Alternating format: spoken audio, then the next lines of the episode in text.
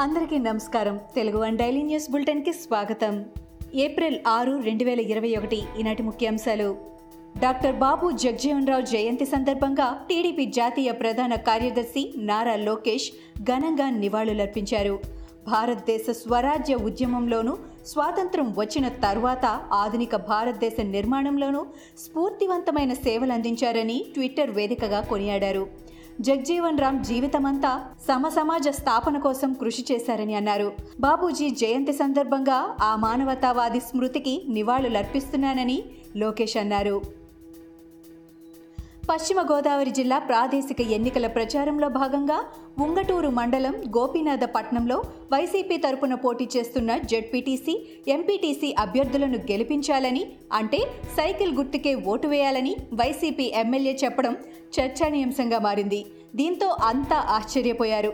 దీనికి సంబంధించిన వీడియో సామాజిక మాధ్యమాల్లో హల్చల్ చేస్తోంది. ఏపీ అమర జవాన్ల కుటుంబాలకు ముప్పై లక్షల చొప్పున ప్రభుత్వం ఆర్థిక సాయం ప్రకటించింది. ఛత్తీస్గఢ్ ఘటనలో అమరులైన ఇద్దరు ఏపీకి చెందిన జవాన్ల మృతి పట్ల సీఎం జగన్ తీవ్ర దిగ్భ్రాంతి వ్యక్తం చేశారు. ప్రజాస్వామ్యంలో హింసకు తావులేదని అన్నారు. మృతి చెందిన జవాన్ల కుటుంబాలకు ముఖ్యమంత్రి జగన్ ప్రగాఢ సంతాపం తెలిపారు. ముఖ్యమంత్రి జగన్మోహన్ రెడ్డి మాదిగల ద్రోహి అని జగ్జీవన్ రామ్కు నివాళి అర్పించే అర్హత ఆయనకు లేదని టీడీపీ నేత జవహర్ అన్నారు. రాష్ట్రంలో శిరోముండనం అత్యాచారాలన్నీ మాదిగలపైనే జరుగుతున్నాయని జగన్ పాలనలో మాదిగలు ద్వితీయ పౌరులుగా ఉన్నారని దళితులపైనే అట్రసిటీ కేసులు జగన్ పాలనకు హైలైట్ అని ఆయన అన్నారు. చర్మకారుల జీవితాలలో చీకట్లు ముసురుకున్నాయని లిట్కా భూమి ఇళ్ళ స్థలాలకు కేటాయించి చర్మకారుల ఆశలు చిదిమారని కులవృత్తికి సమాధి కట్టారని జవహర్ విమర్శించారు. మాదిగ కార్పొరేషన్ పెట్టి నయా పైసా కేటాయించకుండా మోసం చేయడం దారుణమని అన్నారు. మాదిగలు జగన్ మోసాన్ని గ్రహించి తిరుపతి ఎన్నికలో వైసీపీకి బుద్ధి చెప్పాలని జవహర్ పిలుపునిచ్చారు. రాష్ట్ర ఆర్థిక పరిస్థితిపై ప్రభుత్వం శ్వేతపత్రం విడుదల చేయాలని టీడీపీ నేత మాజీ మంత్రి యనమల రామకృష్ణుడు డిమాండ్ చేశారు. అప్పులు తప్ప అభివృద్ధి లేని ఏకైక రాష్ట్రంగా ఏపీని మార్చారని యనమల విమర్శించారు. జగన్ రెడ్డి అనాలోచిత పాలనలో ఉద్యోగులకు జీతాలు ఇవ్వలేని పరిస్థితి నెలకొందని అన్నారు. ఆదాయం అప్పుల ద్వారా వచ్చిన సొమ్ము ఏమవుతోందని ఆయన ప్రశ్నించారు. జీతాలు పెన్షన్లు సంక్షేమం కోసం కూడా అప్పులేనా? డబ్బులు ఇవ్వకపోవడంతో ప్రైవేట్లో ఆరోగ్యశ్రీ నిలిచిపోవడం వాస్తవం కాదా? అని యనమల ప్రశ్నించారు. జనసేన అధినేత పవన్ కళ్యాణ్పై రాజకీయ విశ్లేషకులు తెలకపల్లి రవి ఆసక్తికర వ్యాఖ్యలు చేశారు. విశాఖపట్నం స్టీల్ ప్లాంట్ కేసును వాదించాలని వకీల్ సాబ్ను గట్టిగా కోరదామని రవి అన్నారు. ప్రభుత్వం చేతుల్లో లేని ఉక్కు ఫ్యాక్టరీతో పాలనా రాజధాని వల్ల ప్రయోజనం లేదని అన్నారు. రాష్ట్రంలో రాజధాని గురించి ఎడతెగని ప్రతిష్టంభన కొనసాగుతుందని కోర్టు సమస్యలు పరిష్కరించుకోవాలని అన్నారు. విశాఖలో ప్రశాంత వాతావరణాన్ని ఫ్యాక్టరీని కాపాడాల్సిన బాధ్యత రాష్ట్ర ప్రభుత్వం మీద ఉందని అన్నారు. ఇప్పుడు కూడా సోము వీర్రాజు ఏం కాలేదంటూ విష ప్రచారం చేస్తున్నారని మండిపడ్డారు. ఈ రాష్ట్రానికి ఇవ్వాల్సిన ప్రతీదీ ఎగనామం పెట్టారని తెలకపల్లి విమర్శించారు. గ్రేడర్లో పారిశుధ్యం టాయిలెట్ల నిర్వహణపై మంత్రి కేటీఆర్ సమీక్ష నిర్వహించారు. జోనల్ కమిషనర్ల తీరుపై మంత్రి ఆగ్రహం వ్యక్తం చేశారు. సిటీలో పారిశుధ్య నిర్వహణ సరిగ్గా లేదని ఆయన అసంతృప్తి వ్యక్తం చేశారు. రోడ్లపై చెత్త పేరుకుపోతోంది ఏం చేస్తున్నారంటూ మండిపడ్డారు. టాయిలెట్స్ మెయింటైన్ చేయకపోతే వదిలేద్దామా? అని ఆయన ప్రశ్నించారు. అధికారుల తీరుతో ప్రభుత్వానికి చెడ్డ పేరు వస్తోందని అన్నీ సరిగ్గా మెయింటైన్ చేసేవారికే బిల్స్ ఇవ్వాలని కేటీఆర్ ఆదేశించారు. సీఎం కేసీఆర్ ఫామ్ హౌస్లో సేద తీరుతున్నారని తెలంగాణ రాష్ట్ర బీజేపీ అధ్యక్షుడు బండి సంజయ్ అన్నారు. ఇన్ని సంవత్సరాలలో ఒక్కసారి కూడా బాబు జగజీవన్ రావు జయంతి ఉత్సవాలకు ముఖ్యమంత్రి రాలేదని ఆయన విమర్శించారు.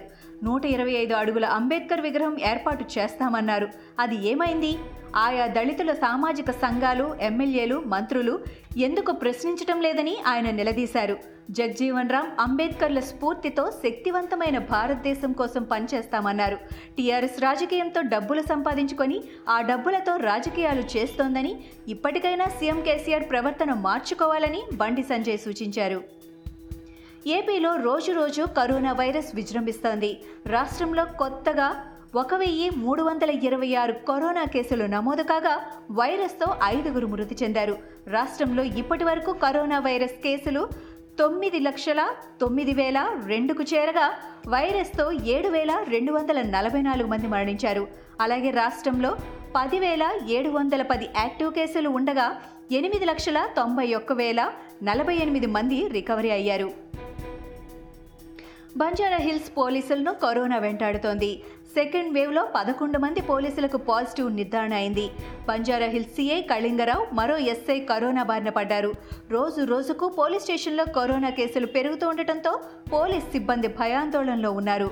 మరోవైపు ఎల్బీ నగర్లో చిత్ర లేఅవుట్లో ఉంటున్న అనాథ విద్యార్థి గృహంలో నలభై ఐదు మంది విద్యార్థులకు కరోనా సోకింది. హాస్టల్లో మొత్తం వంద మంది విద్యార్థులున్నారు. దీంతో మిగిలిన వారికి వైద్య సిబ్బంది పరీక్షలు నిర్వహిస్తున్నారు. పాజిటివ్ వచ్చిన వారిని గ్రౌండ్ ఫ్లోర్లో ఉన్న ఐసోలేషన్ రూమ్లో ఉంచారు. నెగిటివ్ వచ్చిన విద్యార్థులను ఫస్ట్ ఫ్లోర్లకు తరలించారు. మహారాష్ట్ర హోంమంత్రి అనిల్ దేశ్ముఖ్ ఎట్టకేలకు తన పదవికి రాజీనామా చేశారు. ఇప్పటికే ఆయన ముఖ్యమంత్రి ఉద్ధవ్ ఠాక్రేకి తన రాజీనామా లేఖను పంపినట్టు సమాచారం. ముంబై మాజీ police chief Parambir Singh petition మేరకు బాంబే హైకోర్టు మంత్రి దేశ్ముఖ్పై సిబిఐ విచారణకు ఆదేశించింది. ఈ నేపథ్యంలోనే మంత్రి పదవికి రాజీనామా చేస్తూ అనిల్ దేశ్ముఖ్ నిర్ణయం తీసుకున్నారు. పశ్చిమ బెంగాల్ ముఖ్యమంత్రి తృణమూల్ కాంగ్రెస్ పార్టీ అధినేత మమతా బెనర్జీపై సమాజ్వాదీ పార్టీ ఎంపీ సినీ నటి జయా బచ్చన్ పొగడ్తలు కురిపించారు. అన్ని రకాల వేధింపులపై నిరాటంకంగా పోరాడుతున్న ఒంటరి మహిళ మమతా బెనర్జీ అని అందుకే ఆమంటే తనకు ఎంతో ప్రేమాభిమానం గౌరవం ఉన్నాయని జయా అన్నారు. పశ్చిమ బెంగాల్ అసెంబ్లీ ఎన్నికల సందర్భంగా టీఎంసీకి మద్దతుగా ఆమె కోల్కతా వచ్చారు. ఇవి ఈనాటి ముఖ్యాంశాలు. మరికొన్ని ముఖ్యాంశాలతో మళ్ళీ రేపు కలుద్దాం. ఈ షోని క్రమం తప్పకుండా వినాలనుకుంటే మీరు ఈ షో వింటున్న ప్లాట్ఫామ్లో కానీ లేదా Google podcast Apple podcast Gaana మరియు ఏ ఇతర పాడ్కాస్ట్ యాప్లోనైనా సెర్చ్ చేసి సబ్స్క్రైబ్ అవ్వండి. కొత్త ఎపిసోడ్ వచ్చినప్పుడు మీకు అప్డేట్ వస్తుంది. అంతవరకు సెలవు నమస్కారం.